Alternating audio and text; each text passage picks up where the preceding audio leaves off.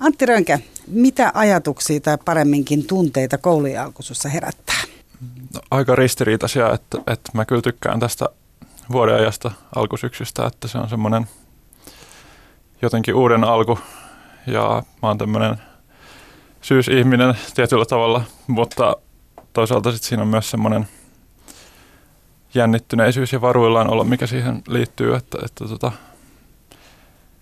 kyllä se, jos vaikka kaupungilla sattuu kävelemään jonkun koulun ohi, missä on välkkä just käynnissä, niin siinä on toisaalta just se viaton lapsuus ja semmoiset lapsuuden äänet ja se syksyn maisema, mutta toisaalta kyllä sitä myös ajattelee, että, että tota, onneksi ei tarvi olla enää tuolla Tämä ohjelma on siis Kysy mitä vaan ja tänään me puhumme koulukiusaamisesta uhrin näkökulmasta. Haastateltavana on aiheesta fiktiivisen jalat ilmassa kirjan kirjoittanut Antti Rönkä, joka kuitenkin myöntää, että perustuu omakohtaisiin kokemuksiin osittain. Mun nimi on Mira Selander. Oikein lämpimästi tervetuloa seuraan.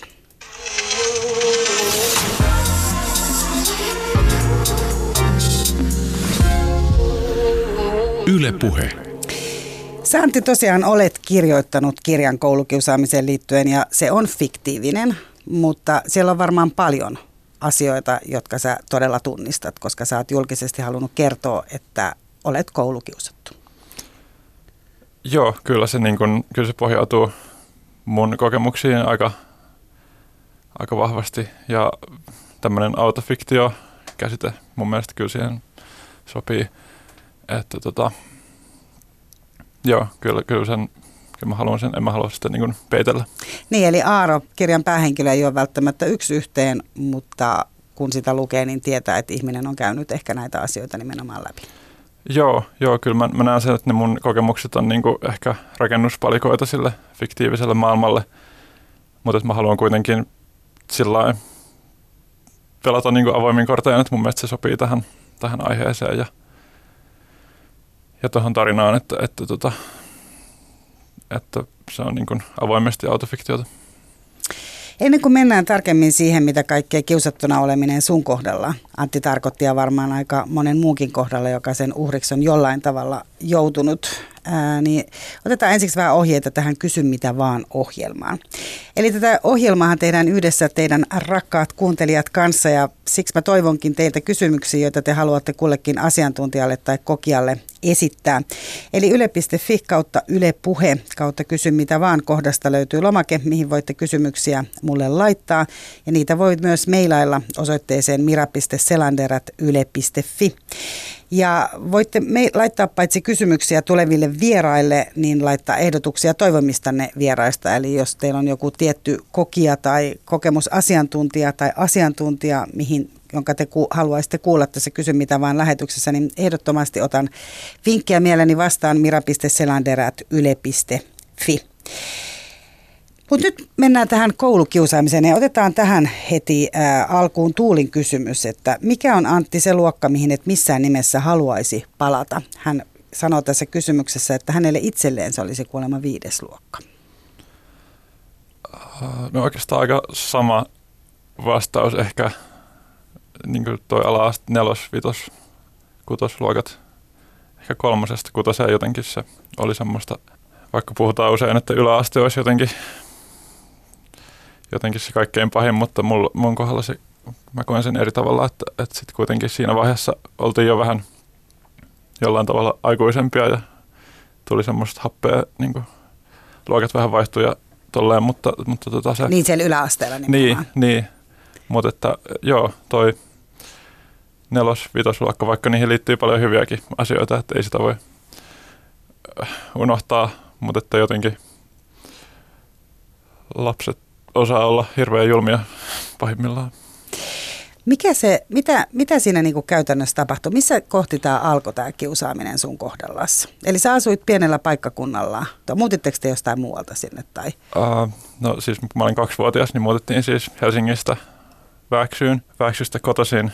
Ja Väksyhän on hirveän kiva paikka, kaunis paikka ja siellä on paljon mukavia ihmisiä. Mutta niin, jotenkin se se on myös pieni paikka ja tuommoisissa pienissä paikoissa niin niihin liittyy myös semmoisia kääntöpuolia niin kuin vähän kaikkeen. Että tota, se jotenkin lähti siitä oikeastaan jo tosi aikaisin, niin kuin, voi sanoa Eskarista tai ehkä viimeistään ekaluokalta jotenkin siihen luokan dynamiikkaan ehkä, ehkä niin kuin muodostui semmoinen jonkunlainen roolijako, että, että, että siitä tuli jotenkin normi, että, että mä jotenkin vähän jäin siinä ulkopuolelle. Ehkä mä olin vähän jollain lailla erilainen, herkkä, en ehkä osannut puolustautua jotenkin sillä tavalla, kun siinä poikien maailmassa odotettiin. Et, et siitä se jotenkin lähti tämä rooli ja sitten just kun on pieni paikka, niin sitten samat ihmiset on niin kuin koko ajan, koko ajan siinä. ympärillä ja se luokka ei niin kuin vaihdu aina kun siirrytään seuraavalle asteelle.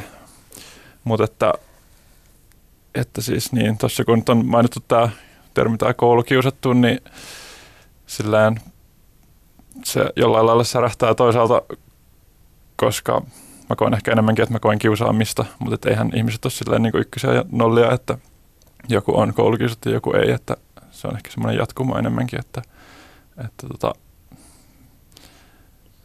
mä koin koulukiusaamista, mutta jotenkin se koulukiusattu terminä kuulostaa jotenkin tosi leimaavalta ja semmoiselta, että niin, että se oli muutakin niin. identiteetissä kuin niin, se, että sä olet koulukiusattu. Niin, että ei se niin kuin joka päivä tai edes varmaan joka viikko välttämättä näkynyt kellekään ulkopuoliselle. Niin, että silloin sä olit myös niin kuin Antti ja oppilas ja lapsi esimerkiksi niin, tai nuori tai niin, muuta. Niin, että se on tärkeää muistaa aina kun puhuu niin kuin tämmöisistä, tämmöisistä tämän tyyppisistä asioista. Niin. Tässä Kysy mitä vaan ohjelmassa se on ehkä sen takia, että ihmiset mm. osaa hakeutua joo, ymmärrän, myös tähän, että et, et, et sen takia niin säikähdä, että ymmärretään, mutta on Totta tosi kai. hyvä tarkentaa myös. Mm. Mutta äh, jos nyt palataan vielä tuohon, sä sanoit, että sä olit herkkä poika ja, ja tota, et ehkä osannut puolustautua, mutta tarkoittiko se myös sitä, että sä et jotenkin osannut mennä siihen mukaan? Siellä on ilmeisesti jotkut niin kuin tietynlaiset säännöt. Täällä Tiina on nimittäin kysynyt sitä, että oletko pohtinut jälkeenpäin sitä dynamiikkaa, mihin, mistä, se niin kuin, mistä tämä kiusaaminen johtui. Eli, eli ol, oot varmaan pohtinut, eli, eli tota, mikä se, osaatko sanoa, sä sanoit jo, että esikoulu oli jo se paikka, missä se alkoi. Eli onko se vaan, että joku on herkempi eikä lähde sinne samalla tavalla, tiedätkö, kädet vyötäröllä seisomaan tai jotain muuta vastaamaan, ota sitä hommaa haltuun. Mistä se tulee? Ja sä puhuit myös poikien leikkien tai pelien säännöistä. Niin, se on kauhean monimutkainen ilmiö, että et tota, siihen ei varmaan mitään sellaista yhtä syytä voi niin kuin nostaa muiden yläpuolelle, että et se, se voi olla monta tekijää, mutta varmaan toi on, toi on yksi tärkeä siinä, että ainakin mä koin sen niin, että, että jotenkin se poikien tai semmoinen tietty fyysisyys, vaikka mä olin niin kuin esimerkiksi aika hyvä urheilussa ja näin, mutta semmoinen jotenkin fyysinen kontakti ja jotenkin ehkä mä en sitten jotenkin soveltunut siihen poikaporukkaan, mikä meillä oli. Ja, ja toisaalta myös ehkä olin silleen arka. En ehkä niin kuin kauhean, en ollut se joukon keulilla säntäilevä, vaan ehkä enemmänkin tarkkailin sivusta. Niin ehkä se sitten oli jotenkin helppo poimia sieltä silmätikuksi. silmätikuksi.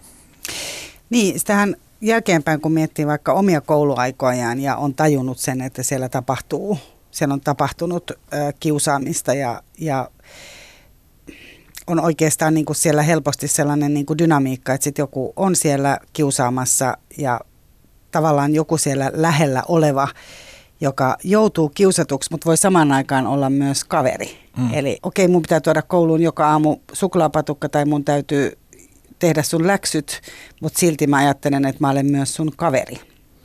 Mm. Tunnistatko sä jotain tällaista, niin kuin, minkälaiseen rooliin sä niin kuin menit? Jäikö sä siitä sitten kokonaan pois vai, vai? Mm, no se, kyllä mä tunnistan ton, ton ilmiön myös, että, että jotenkin se että sitä ei oikein tiennyt, että on, onko tämä, ollaanko tässä nyt kavereita vai eikö olla. Ja paljon oli semmoista, niin kuin, että, että tultiin vaikka kotoa pyytää ulos ja sitten aluksi näytti hetken siltä, että, että tässä ollaan kaikki niin kuin hyviä kavereita, mutta sitten se kääntyikin ihan päälailleen ja, ja niin kuin tuli joku tämmöinen ikävämpi tilanne. Että sellaisen kyllä tunnistan ja just tommosen, että se niin kuin häälyi se tilanne, että saattoi niin kuin monta päivää, viikkojakin näyttää, että tässä nyt ollaan ihan kavereita, mutta sitten se taas jostain repes se kiusaaminen ja uusi semmoinen tilanne päälle. Että tunnistan, tunnistan kyllä.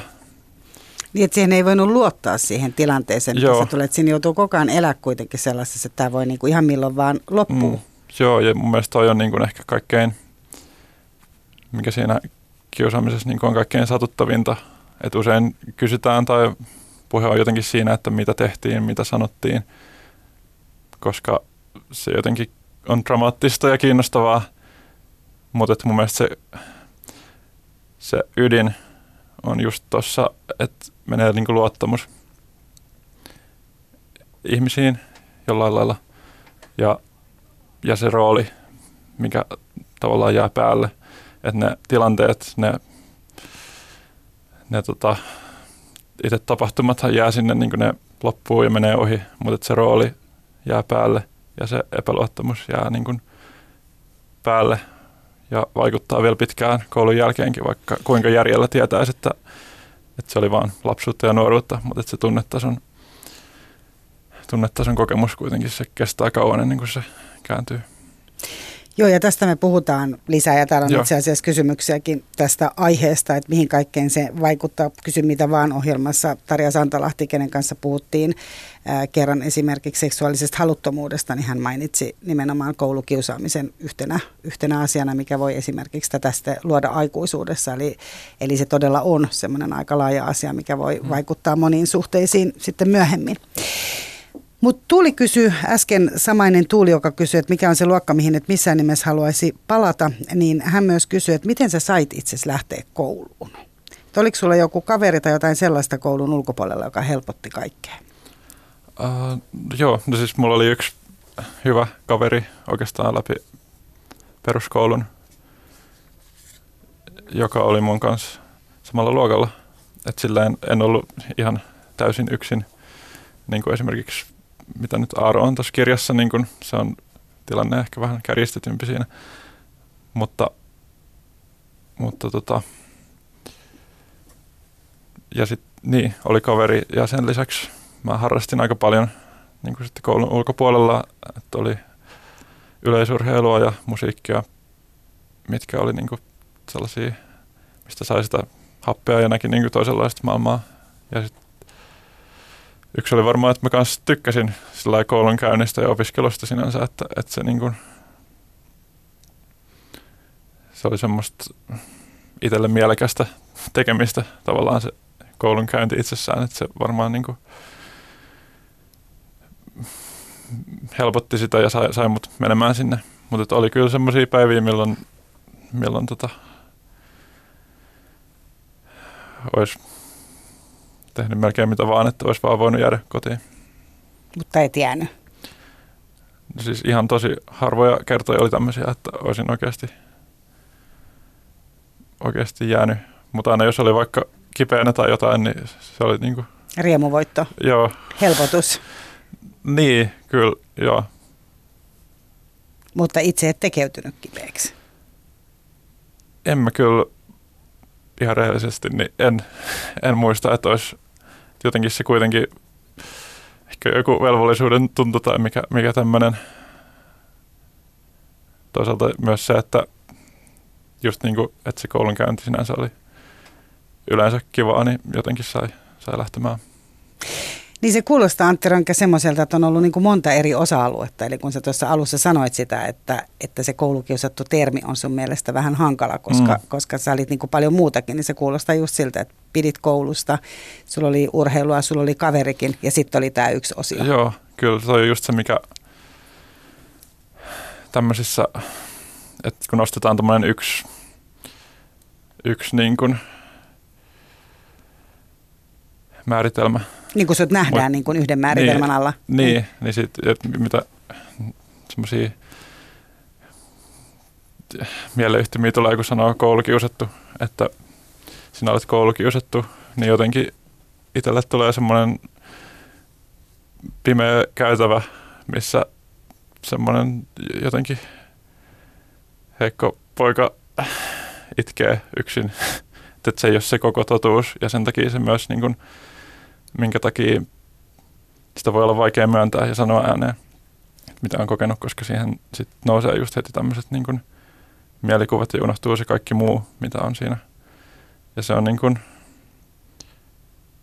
tähän liittyy oikeastaan niin kuin ikuinen mun hämmästyksen aihe, että mitä kaikkea ihmiset on, millaisista taustoista ihmiset tulee, että joku, kenestä nyt päältä päin näyttää, että tuolla on niin kuin kaikki mennyt nappiin ja toi, niin kuin, toi nyt ei ainakaan ole kokenut mitään ikävää koskaan, mutta sitten se paljastuukin, että joku ihan ties mikä kokemus taustalta, mitä ei olisi ikinä uskonut. Niin tämä on jotenkin ihmeellistä, että jos mä vaikka mun lähipiiriä, sukulaisia, ystäviä mietin, niin oikeastaan en tiedä, onko yhtään sellaista, kellä nyt ei olisi jotain tämmöistä niin kuin satuttavaa kokemusta menneisyydessä. Että jotenkin se, se vaan unohtuu helposti kaikkien muiden. Kun rupeaa vertailemaan itse, mm. itseään niin kuin niihin mm. muihin, joilla näyttää menevän niin. noin. Ja toisaalta se voi olla myös tuon sun kirjan äh, Jalat ilmassa kirjan perusteellakin sehän voi olla myös sitä, että ne, kenellä näyttää menevän tosi hyvin, niin sitten se voi olla, että siellä on vielä paljon niin kuin rankempaa siellä taustalla.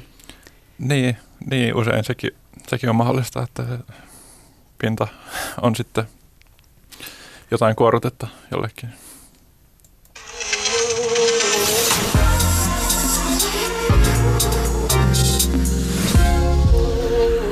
Yle Puhe.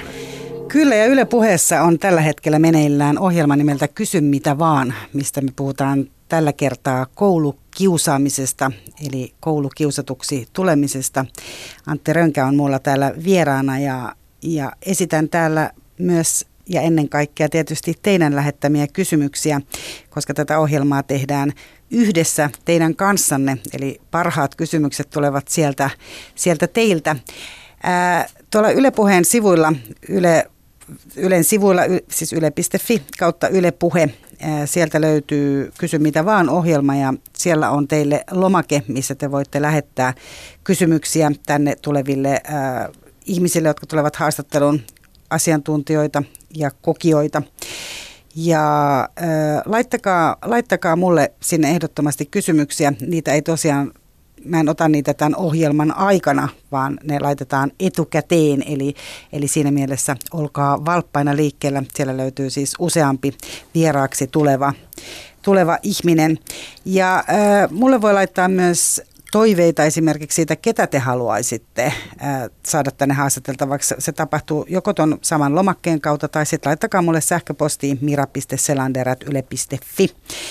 Ja kyllä sinnekin voi niitä kysymyksiä laittaa, jos teille niitä herää, kun olette nähneet, että siellä joku hahmo on. Laittakaa viesti kenttään sitten vaikka, että KMV eli kysy mitä vaan. Mutta nyt me jatketaan Antti Röngän kanssa, joka tosiaan avaa meidän kanssa aihetta kiusatuksi tuleminen koulussa ja nyt halutaan tässä korostaa myös sitä, että se on yksi osa ihmisen identiteettiä eikä pelkästään se, vaikka sen kysymyksen alla mennään. Mitä se Antti oli tarkalleen ottaen se kiusaaminen? Eli nyt me ollaan, sä, nyt sä olet kertonut, että sä oot tullut esikoulusta asti, oot ollut aika lailla herkkä lapsi ja, ja tota, et ole, et ole tota, ollut siellä ensimmäisenä joukossa ääneen huutamassa. Äh, mitä, mitä se niin kuin, mitä se kiusaaminen oli? Oliko se fyysistä, henkistä? Mitä sulle tehtiin? Uh, no, niin. Kyllä äh, muistan sekä henkistä että fyysistä, että sitten tämmöistä ulkopuolelle jättämistä. Että kyllä se niin kuin ilmeni nämä, nämä tota, kaikki muodot jollain lailla – mutta tota, niin. Se on edelleen vaikea mennä, niin kuin, mennä niin kuin kauhean yksityiskohtaisesti mm. mihinkään. Ja myös niin kuin, koko ajan joutuu miettimään sitä, että kuitenkin vaikka niistä ei hirveän kauan aikaa on, niin silti muisti on aina niin kuin, että ihmiset muistaa asiat eri tavalla ja, ja niin kuin sitä välillä epäilee omaakin muistia, varsinkin tämmöisissä, mihin liittyy jotain tämmöistä ikävää, mutta joo, tunnistan ja muistan selvästi monia tommosia, että oli henkistä ja, ja fyysistä. Joo, ja mä haluan sanoa tässä, että toi on tosi rohkeeta, että sä tulet puhumaan tästä ja puhut tästä julkisesti ja varmasti myös tämän esikoiskirjasi myötä joudut tästä aiheesta puhumaan. Että, että tota, se ei myöskään ole semmoinen, kun äsken sanoit, niin se ei ole myöskään semmoinen leima ehkä, minkä hirveän helposti itsensä haluaisi ottaa. Eli kun mm. sanoit, että näkee semmoisen itkevän ihmisen vai mm. pojan jossain niin kuin tien varressa repputyönnettynä roskikseen. Näinhän mm. tämä menee, jos tätä niin kuin sarjakuvallisesti tai elokuvallisesti mm. esimerkiksi miettii. Tai ehkä just se, että näkee jonkun poikalauman odottamassa, mm. odottamassa siellä jossain, että tota, pelottaa mennä kotiin. Eli, eli ei mennä, jos susta tuntuu, että sä et halua kertoa, mitä se niin kuin tarkalleen ottaen oli, että et, et minkä tyyppistä se oli. Sehän voi olla niin monen tyyppistä, että joku kokee sitä, että sylkästään vaikka viivottimeen ja sillä hierotaan niskaa tai, tai mitä ikinä, mutta että niin, ja on tärkeää muistaa niin se, että, että ei sen, että ei pelkästään semmoinen tosi jotenkin dramaattinen ja just tommosen niin kuin, mikä voisi jossain löypissä nähdä otsikkona, niin että ei pelkästään se vain ole niin kuin kiusaamista, vaan että että myös niin kuin kaikki huomaamaton ja semmoinen, niin kuin just se, mikä tuossa aikaisemmin tuli esille, että et, et se ei ole pahinta, että mitä konkreettisesti tapahtuu, vaan se, niin kuin se, se rooli, mikä on se, sä et voi luottaa muihin ihmisiin, se, mikä, se ilmapiiri siinä luokassa ja se semmoinen varpaillaan olo, niin se on siinä se niin kuin, eikä niinkään se, että mitä nyt tapahtuu jonain tiistai-päivänä kello 13. Että se tietysti helposti sitten kulminoituu semmoisiin yksittäisiin, niin kuin vaikka tuossa mun kirjassakin, koska se on toisaalta sitten, että ne on aika painavia, painavia ne semmoiset kokemukset ja tilanteet. Ja mä halusin just, että, että ne takaumat siinä kirjassa olisi semmoisia semmoisia, että se tuntuisi lukiessa, että sit sä ei voisi vaan ohittaa sillä, että no toi nyt on vaan tuommoista, että se niin kuin, että se niin kuin tekisi jonkun semmoisen syvemmän vaikutuksen ja semmoisen, että ne olisi jollain lailla pysäyttäviä. Sitä mä niin kuin tavoittelin, mutta silti ei ne ole mitenkään liioiteltuja, että, että että tota, kyllä ne, suurin osa niistä takaamista pohjautuu aika, aika suoraan mun, mun kokemuksiin. Niin, siinä oli tosi tämmöisiä monentyyppisiä. Yksihän näistä oli esimerkiksi myös se, että, että sua pyydettiin juhliin, että tätä päähenkilö Aaroa pyydettiin mm. juhliin koulubileisiin ja, ja mm. sitten sieltä tulee se tässä kirjassa Aaro kiusaava poika Lauma, joka mm. sanoo, että et, et kai sä sinne tuu pilaan niitä juhlia, enkä muista, mm. miten se nyt tarkalleen meni. Mm. Ja, ja tavallaan siinä sitten kiteytyy ehkä sekin, että, että sit siinä tyttö sanoo, että älkää viitsikö. Mm. Mutta, mutta sitten päähenkilö Aaro sanoi, että no en tietenkään tuu. Eli tavallaan mm. siinä on ehkä otettu jo se identiteetti, että... Joo, sitä hirveän helposti just lähtee mukaan siihen niin kuin, sen paineen alla, niin kuin, että ehkä se on myös sitä sen asian salaamista, että, että jotenkin että ajattelee, että pääsee helpommalla kuin vaan jotenkin tekeytyy näkymättömäksi ja niin kuin ei, ei niin kuin pidä itsestään meteliä, niin sitten se asia jotenkin unohtuu ja muut ei huomaa sitä. Ja on niin kuin näkymätön. Niin, toi salailu liittyy hirveän usein kiusaamiseen. Oliko tota, tämä sellainen asia, että sä esimerkiksi kotona kukaan ei kiinnittänyt tähän huomioon? Kukaan ei osannut niin kuin päätellä? Uh, no oli just semmoisia niin yksittäisiä tilanteita, muutamia joitain. Totta kai jos niin se on pitkäkestoista, niin ei se täysin voi pysyä niin kuin pimennossa. Että kyllä se jollain lailla välittyy Mutta ne oli sitten just semmoisia niinku yksittäisiä tilanteita, mitkä, että sitten kun ne oli tavallaan käsitelty, niin sitten kaikki oli tavallaan taas hyvin ja ei ollut että se niin ongelman laajuus tai se, se, mikä sitä piti yllä, niin se ei ehkä, että siihen ei päästy niin kuin käsiksi. Ja mä myös sitä itse tietoisesti ja tiedostamatta peittelin. Johtuuko se, Antti Rönkä, se, että sä peittelit sitä asiaa, johtuuko se siitä, että sä et todella halunnut olla se ressukka?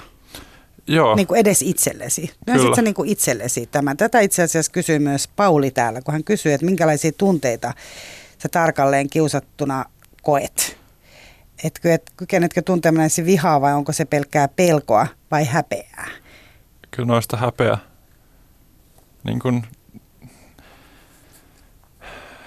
resonoi kaikkein parhaiten, et, et, tota, tai eniten, että kyllä sen häpeän tunteen ja edelleen tunnistan vahvasti, että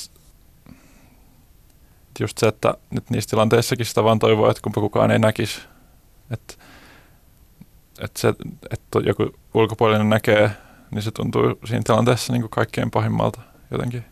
Ainakin mä koin sen niin. Et, ja kun mä oon tästä jonkun verran puhunut opettajien, psykologien kanssa ja lukenut niin kuin ihan tutkimuksia niin kuin kiusaamisesta, niin hirveän usein siihen liittyy nimenomaan se häpeän kokemus ja se, sen salailu. Ja mä, mun teoria on, ja mä itse koin sen just sillä tavalla, että, että tavallaan niin kauan kuin sitä ei sano ääneen ja muut ei huomaa sitä, niin sitä voi tavallaan – niin kuin valehdella itselleen, että sitä ei oikeastaan ole tapahtunut. Ja tämähän oikeastaan liittyy mihin tahansa niin kuin väkivaltaan tai kaltoinkohteluun, mitä lapsi tai varsinkin nuori kokee hirveän tyypillistä, että sitä sit lähtee peittelee. Ja varmaan just siksi, että, että sit siitä tulee niin kuin lopullisesti totta, kun sen sanoo ääneen. Ja varmaan sitten myös jollain lailla niin väärin kuin se onkin, niin lapsi haluaa suojella niin kuin vanhempia ja sillä jotenkin, että, että, että sen kodin tai mikä, mikä se onkaan se turvallinen paikka, niin sen haluaa säilyttää sitten turvallisena paikkana, ettei sinne tuo niitä ikäviä asioita sanomalla niitä ääneen. Onko siinä myös sellaista, että ajattelee, että ne aikuiset ei niinku kestä sitä, tai et pel- pelkä, vai onko siinä myös sitä pelkoa, että sit kun aikuiset lähtee siihen puuttuu, niin paitsi että se tulee niinku näkyväksi. Mm. Varmaan just toi, että, että sitä pelkää, että sit se jotenkin, että sitten kaikki saa tietää siitä ja sitten siihen puututaan niinku, niin, että kaikki huomaa ja, ja niinku jotenkin että sitten mä olen se, se viallinen, mitä noi, noi tuolla niin. yrittää niin kuin musta tehdä, niin sitten mä oikeasti olen se. Niin, joo, just, just toi kuvio. Ja sitten varmaankin niin kuin jollain tavalla, voisiko siihen liittyä myös sitä pelkoa, että sitten kun ne vanhemmat esimerkiksi puuttuu siihen tai joku opettaja, niin sitten ehkä, ehkä siinä on myös se pelko, että sitten siltikin se kiusaaminen ei välttämättä lopu, vaan sitten se, sit se voi niin kuin jatkuu toisella tavalla. Niin, varmaan se voi niin pahentua vielä. Niin, jotain tuommoista, että sitä ei ehkä edes kauhean tietoisesti niin kuin analysoi, vaan sitä vaan niin kuin ajattelee, että kun selvii seuraavaan päivään, niin sitten asiat jotenkin unohtuu. Ja, ja tota, mutta et sitähän ei siinä lapsen näkökulmassa näe sitä koko kaarta, että kun tällä nyt tehtäisiin jotain, niin sitten loppu olisi paljon helpompaa. Mutta niinhän se menee monissa muissakin ongelmissa, mitkä tuntuu liian isoilta, että jotenkin sitä vaan haluaa ajatella, että no kai tästä jotenkin niin ja lapsi tietysti toivoo, mm. että aikuinen jollain tavalla ottaisi sen käsiin, joku ottaisi niin. sen hoitaakseen, on se, on se sitten niin kuin vanhempi tai opettaja. Mutta mm. joku nyt, sehän on niin kuin lapselle tosi loogista ja sehän on monelle aikuisellekin varmaan sitä, että vielä toivoo, että joku muuten hoitaisi ennen kuin tajuu, että nyt tätä ei kyllä voi hitto viekö kukaan muu hoitaa kuin mä niin kuin itse. Että... Niin, ja varmaan myös ne, ketkä niin kuin sivusta huomaa niin kuin muut luokkakaverit, ketkä niin kuin ei siihen sillä osallistu ja sehän on hirveän vaikeaa niin lapsen tai nuoren lähteä siihen. Se on ihan todella ymmärrettävää. Ja, ja mäkin äh, muistan niin kuin varsinkin yläasteelta sellaisia tilanteita, että mä näin, että jotain rinnakkaisluokka, jotain, oli joku ikävä tilanne, joku kiusaamistilanne tai joku tämmöinen, niin mä olin myös yksi niistä, joka tiesi, että no, siinä sitä... Kiusaamista tapahtuu. Niin, mutta et en mäkään siihen pystynyt, osannut, uskaltanut puuttua, koska jotenkin se, että sitä nuori ajattelee, että no sit, sit mä joudun taas silmätikuksi ja sitten jotenkin se on niinku, että mä oon ollut myös niinku siinä, siinä roolissa. Niin, no toi on myös semmoinen, mistä saan itsekin ja varmaan moni kuulijakin saa ja varmaan sitten jälkeenpäin itse kukin joutuu miettimään just sitä, että miksi en puuttunut siihen enemmän, mutta mm. kuten sanoit, niin siinä on se ehkä se, missä pystyy olemaan anteeksi antava itseä tai miten se selvästi ihaltava kyllä pystyt olemaan niitä muita ihmisiä kohtaan siinä niin kuin hyväksyvä tai anteeksi antava on ehkä se, että, että lapset ja nuoret yrittää siellä selviytyä siinä, missä mm. he niin kuin kykenee. Mm. Ja, ja todella on ehkä siellä on se taustalla kuitenkin se toive, että jos, josko vaikka opettaja puuttuisi siihen asiaan. Ja tässä itse asiassa täällä on myös ää, Juhani kirjoittanut siitä, että laittanut, että miksi se menee niin, että opettajat saavat aina kiusatut lähtemään vaihtamaan koulua, mm. kun taas kiusaajat saavat pysyä siellä. Eli, eli tavallaan ehkä hän viittaa tällä siihen, että opettajat ehkä tiedostaakin se ja toive on sitten kuitenkin, että sieltä, sieltä tota, tämä asia ratkaista sillä ehkä, että sitten kiusattu esimerkiksi vaihtaisi kouluun. Mä en tiedä kuinka paikkansa pitävää tämä on, tai onko sulla tästä kokemuksia. Sä olit siellä samassa koulussa joka tapauksessa, mm. mutta ilmeisesti opettajat eivät siis sun tilanteessa tienneet tai eivät puuttuneet. Niin, ei, ei varmaan tiennyt sitä ainakaan niin kuin koko totuutta, ja, mutta varmasti olisi puuttunut enemmän, jos mä, jos mä olisin, uskon kyllä. Ja tiedän, että jos mä olisin siitä aktiivisesti itse avautunut ja kertonut, niin kyllä siellä varmasti olisi enemmän puututtu ja että ei mulla ole semmoista katkeruutta, että miksi ette tehnyt mitään. Mulla ei semmoista niin oikeastaan, oikeastaan ollenkaan, ainakaan kehenkään niin kuin, mitenkään niin kuin kohdistetusti kehenkään, että ehkä enemmän sit laajemmin siihen kulttuuriin ja ilmapiiriin, että jotenkin missä osittain näkyy semmoinen just, että pienen maalaiskylän semmoinen, että pojat on poikia ja niin kuin lapset on lapsia ja ainakin silloin vielä, mitä siitä nyt on 10-15 vuotta, että jotenkin, että oli selkeä niin kuin ajattelu pojat ja tytöt ja että pojat on tämmöisiä ja tytöt on tämmöisiä ja jotenkin semmoinen, moni asia ehkä kuitattiin siinä ilmapiirissä sillä että no lapset leikkii ja nuoret on nuoria. Niin, ja, juuri näin. Niin, tähän kuuluu mm. vähän rajummatkin tai, tai niin, tämä on tämä niin, dynamiikka. Että. Niin, ja varsinkin po, ehkä poikien, jos nyt yleistää, niin poikien kiusaamiseen liittyy semmoinen läpänheitto, että niin kuin kaikki voidaan niin kuin kääntää aina siihen, että no, tämä on vaan läppää ja tämä on vaan,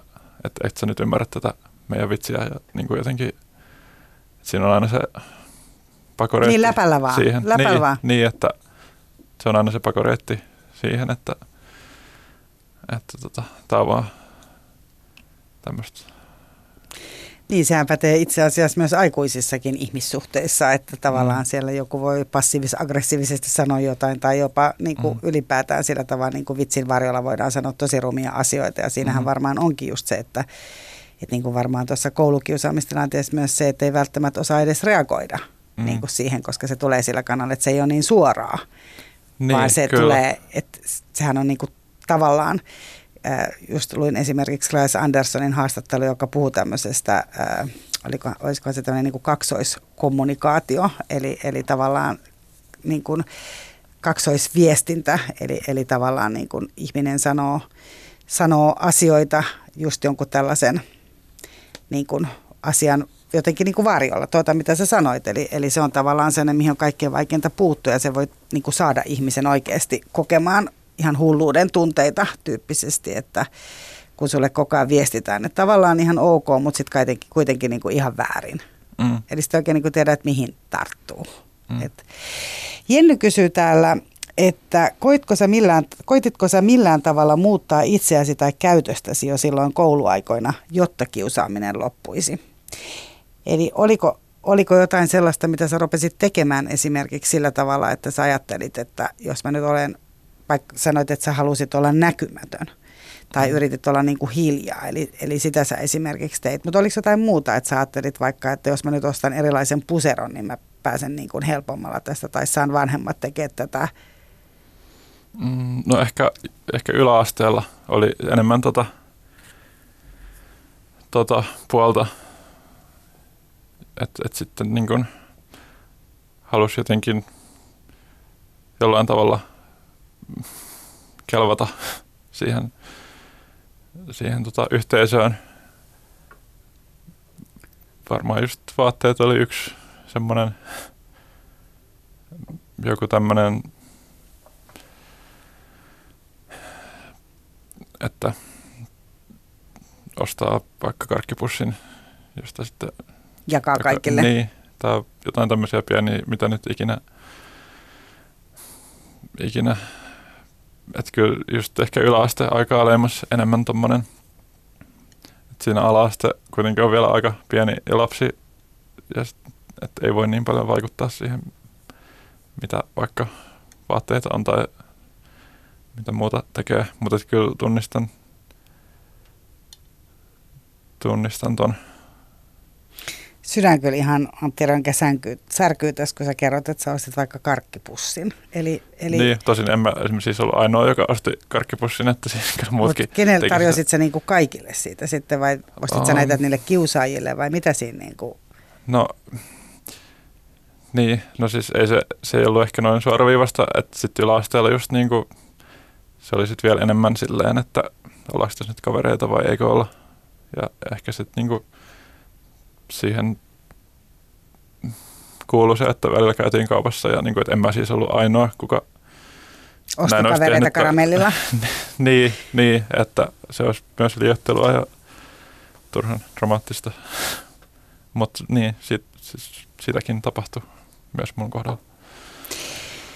Missä vaiheessa Antti Rönkä sulle tuli ää, sellainen kokemus, että sä oot päässyt vähän tässä niin kuin, tavallaan, jos ajatellaan vielä sitä kouluaikaa, niin, niin missä oli niin kuin sellainen kokemus, että sä voisit ehkä vähän jotenkin vaikuttaa tähän? Tai sellainen, että sä niin kuin, onko se just siellä yläasteella enemmän, että alkoi tulla mm. semmoista niin kuin vapautta, että tuli muita ihmisiä. Ilmeisesti nämä samat oppilaat kuitenkin jatko siellä yläasteella myös. Väksyssä ei varmaan kovin monta yläastetta ole. Ei, mutta siihen liittyy siis se, että kun vaihtui yläasteelle, niin se luokka niin kuin muuttui vähän ja tuli eri ihmisiä. Ja siitä just ehkä tuli sit semmoista, että se purkautui niin kuin se, se vanha asetelma ja ne vanhat roolit niin kuin, vähän niin kuin muuttu. Et se, se, oli siinä niin kuin ehkä kaikkein isoin juttu. Ja myös sit se, että oli niin kuin just enemmän näitä harrastuksia niin kuin, ja ne oli niin kuin vakavampia. Niin kuin mulla oli urhe, urheilu ja musiikki. Ja tuli niitä muita rooleja niin kuin enemmän. Ja, ja tota, et, et siinä vaiheessa just muistan, että jotenkin se alkoi vapautua se, vaikka ei se yläastekaan mikään, että kyllä muistan paljon ikäviä asioita, enkä haluaisi sinnekään niin palata, mutta, mutta se oli kuitenkin, jotenkin se alkoi vapautua sitten siinä vaiheessa.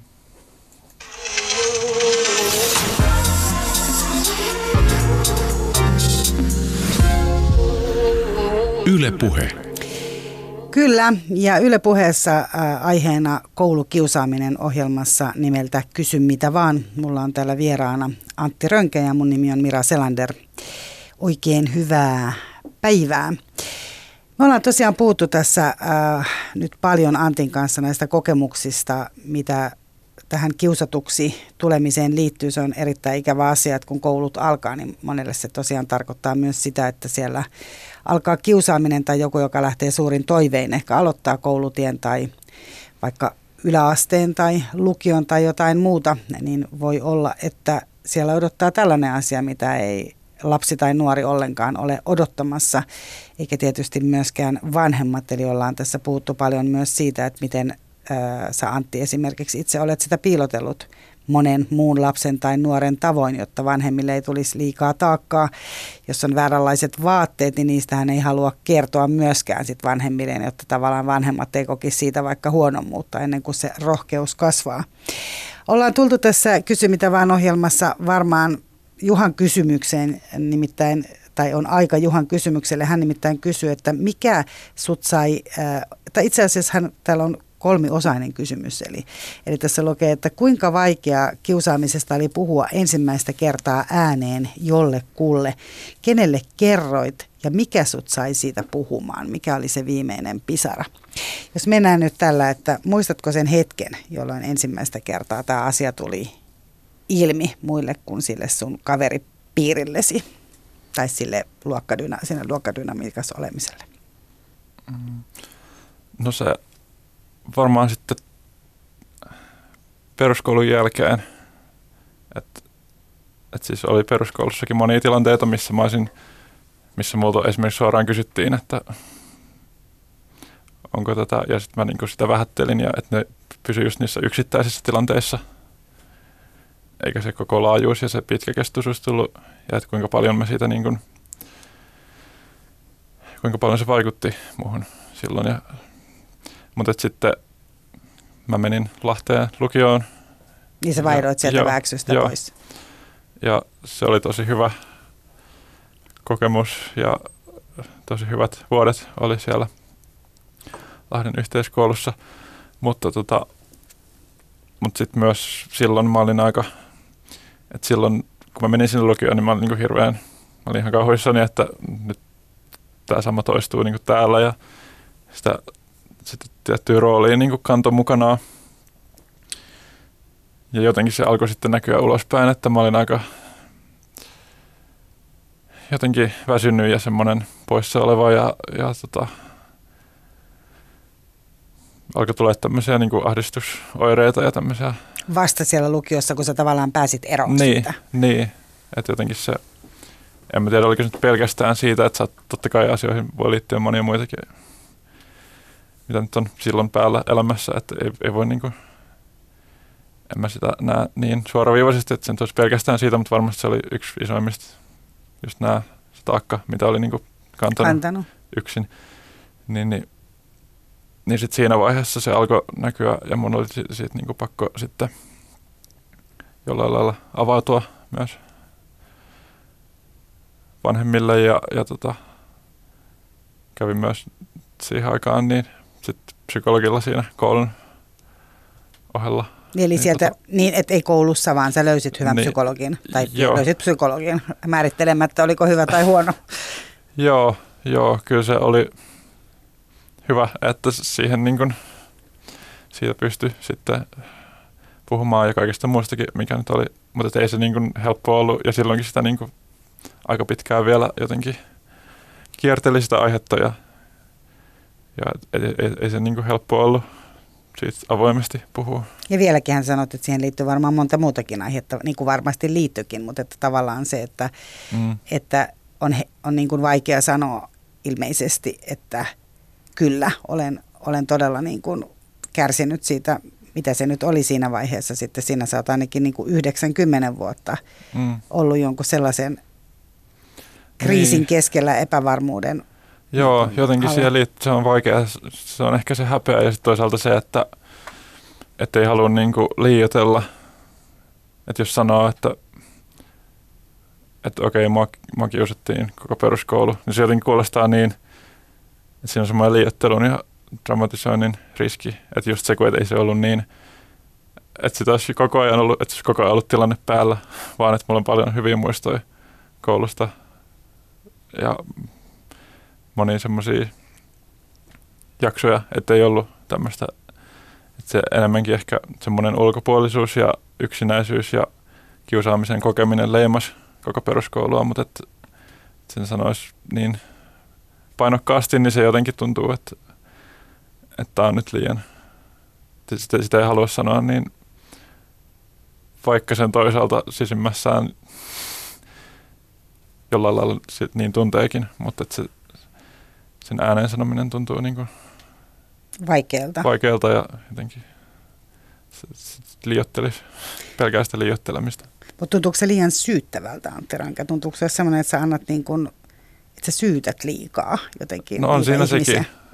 On siinä varmaan toikin puoli, että kun mä en silleen tosiaan ole katkera ja että paljon mitä mä oon tuossa kirjan julkaisuun liittyen miettinyt ja mikä on niinku, minkä kanssa on paljon niinku paininut on se just, että miten se, että jos niinku väksyläiset sitä lukee tai näitä haastatteluita Niin kuin varmaan seuraa, tekevät. niin, Ja niin, kuuntelevat niin, tota, ehkä täällä tätäkin, kysy mitä vaan ohjelmaa. Niin. terveisiä vaan. niin, niin, tota, uh, niin se, että, että jos he kokisivat se jotenkin syytöksenä tai sellaisena, että no mitä sä nyt siellä, että ei se nyt noin paha ollut, että älä nyt liioittele tai jotain, että tämmöisiä asioita paljon miettinyt. Ja, ja haluaa niin kuin siitä korostaa, että ei,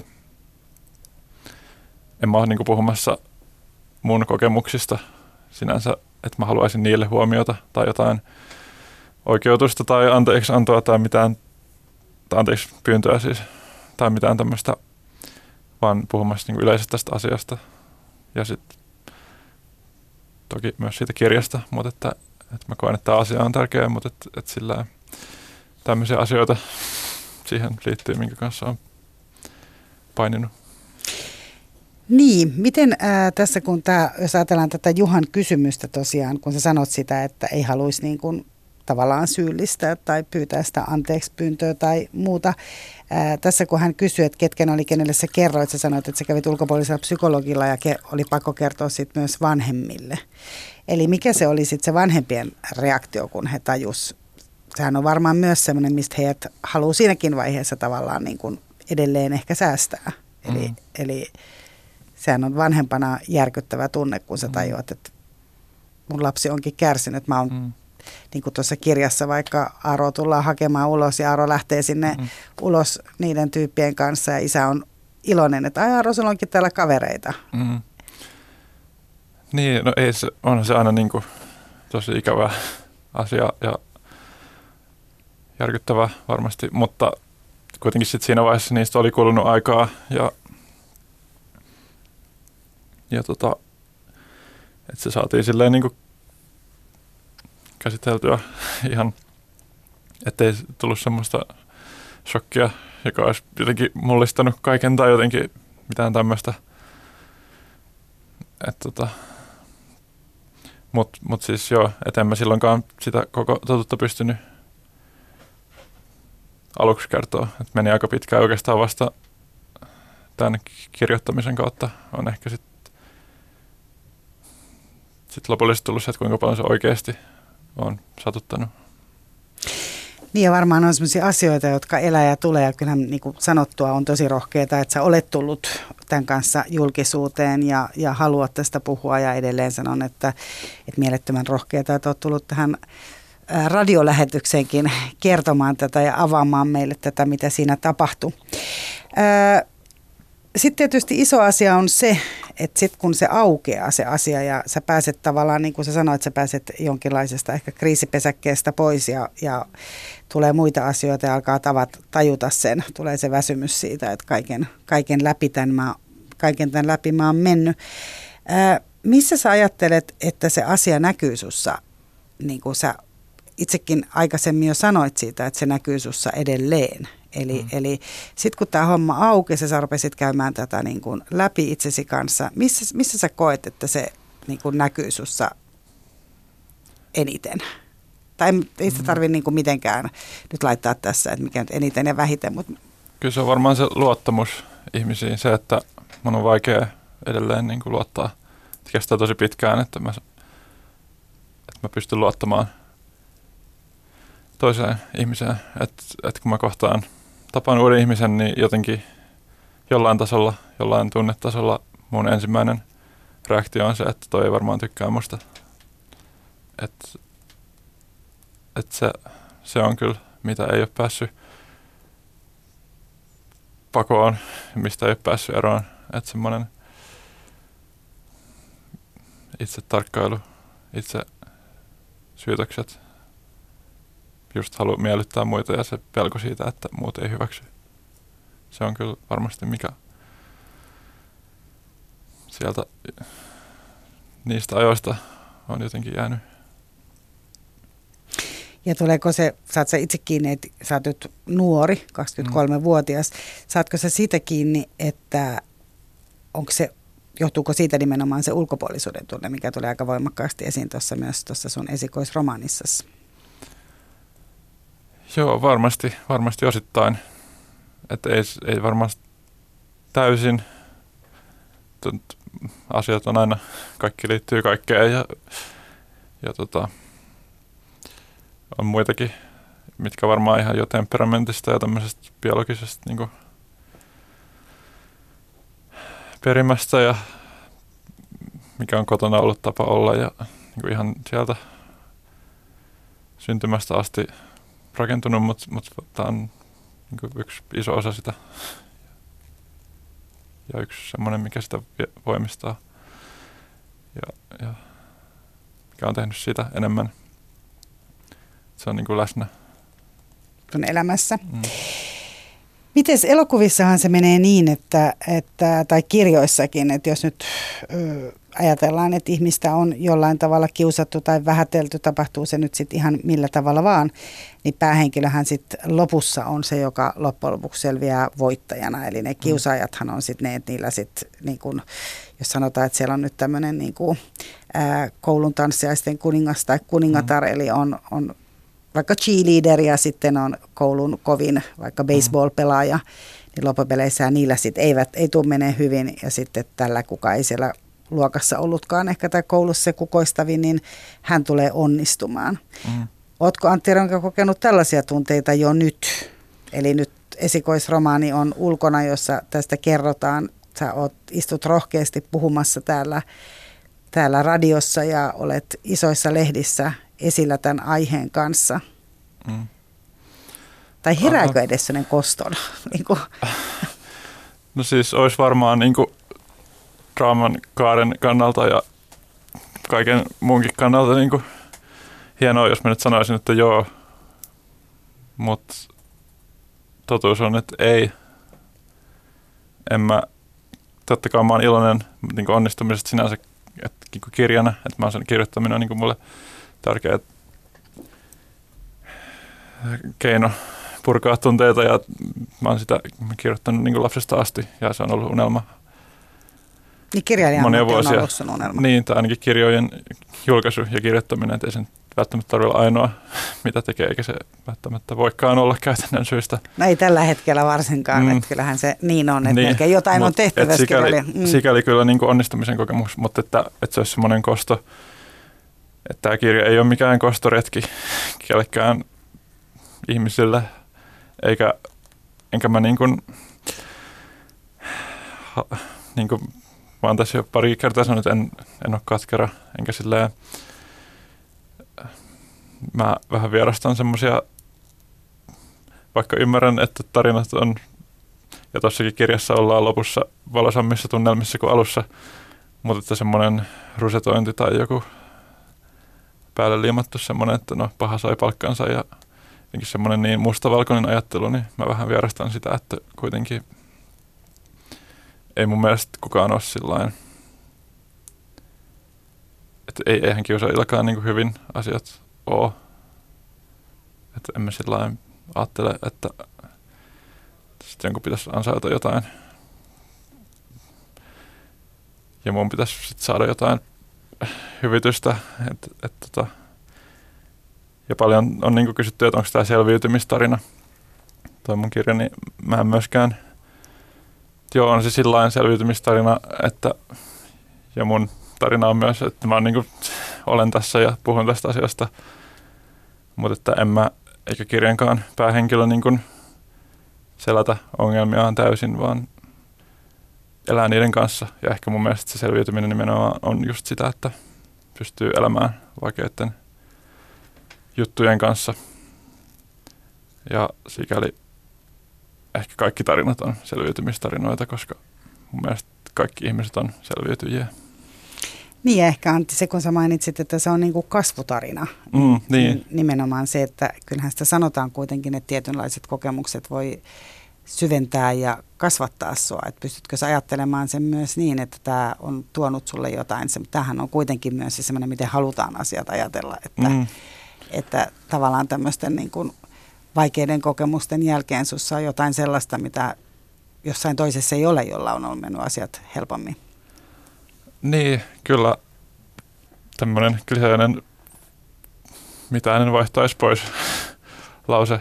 Kyllä mä siihen jollain tavalla niin kuin samaistun, että, että, että tota, kyllä tämmöiset asiat ja niis, ni, niiden käsittely ja niistä, se, että niiden kanssa saa jollain lailla niin kuin rauhan tehtyä, niin kyllä se niin kuin kasvattaa ja vahvistaa ja ehkä sitä niin kuin pystyy sitten samaistumaan toisen ihmisen vastaaviin niin, kasvaa se empatiakyky mm. myös. Mm. No tähän itse asiassa liittyykin se täällä ää, sun kaimas Antti itse asiassa kysyy, että, että miten ohjastaisit vanhempia, jotta lapsesta ei tule kiusaajaa tai kiusattua? Mm, kyllä ensiarvoisen tärkeää on siis semmoinen turvallinen suhde se, että kaikki asiat voi sanoa ääneen. Että ei tarvitse pelätä sitä, että jos mä sanon jonkun asian, niin nyt kaikki muuttuu totaalisesti. Että se on niinku se, mistä kaikki lähtee. Ja, ja tota, niin. Mä, mä en ole vanhempi, että se on hyvä muistaa, että vanhemmatkin on vaan ihmisiä, mutta että se, että silloin kun vanhempaa vaikka huolestuttaa, niin se haluaa nopeita vastauksia ja hän ehkä niin turhautuu, jos ei lapsi pysty heti kertoa kaikkea. Mutta olisi tärkeää mun mielestä antaa sitä aikaa sille lapselle, nuorelle kertoa siitä niin kuin omaan tahtiin, ettei painosta. Että semmoinen painostaminen sit saattaa ehkä ahdistaa ja sitten taas saattaa uudestaan sulkeutua. Semmoinen rauhallisuus ja että et, niin kuin viestii sitä, että, että vaikka sanoisi jonkun ikävän, järkyttävän asian ääneen, niin se ei, niin kuin elämä jatkuu samanlaisena sen jälkeenkin. Ja ehkä sen vielä itse sanon tästä, että tässä kirjassa oli nimenomaan se, että kun päähenkilö Aaro puhui, mm. Sanoi tämän asian ääneen, niin ehkä sitä valoa tuli sit mm. siinä vaiheessa enemmän. Niin, kyllä se on totta vaan, että se on se avain asioiden ratkaisuun. Lämmin kiitos Antti Rönkä ja onnea esikoisromanin Jalat ilmassa kanssa. Oli todella ainakin, jos jotain sulla on myös, paitsi herkkyyttä, niin se on varmasti rohkeus. Eli lämmin kiitos, että tulit kysy mitä vaan ohjelman vieraaksi. Kiitos. Ja laittakaa te kuuntelijat kanssa, kiitos seurasta ja laittakaa kysymyksiä yle.fi kautta Yle Puhe. Siellä kysy mitä vaan. Laittakaa mulle kysymyksiä seuraaville haastateltaville ja myös vierasehdotuksia. Mira Sander sanoo kiitos ja moi.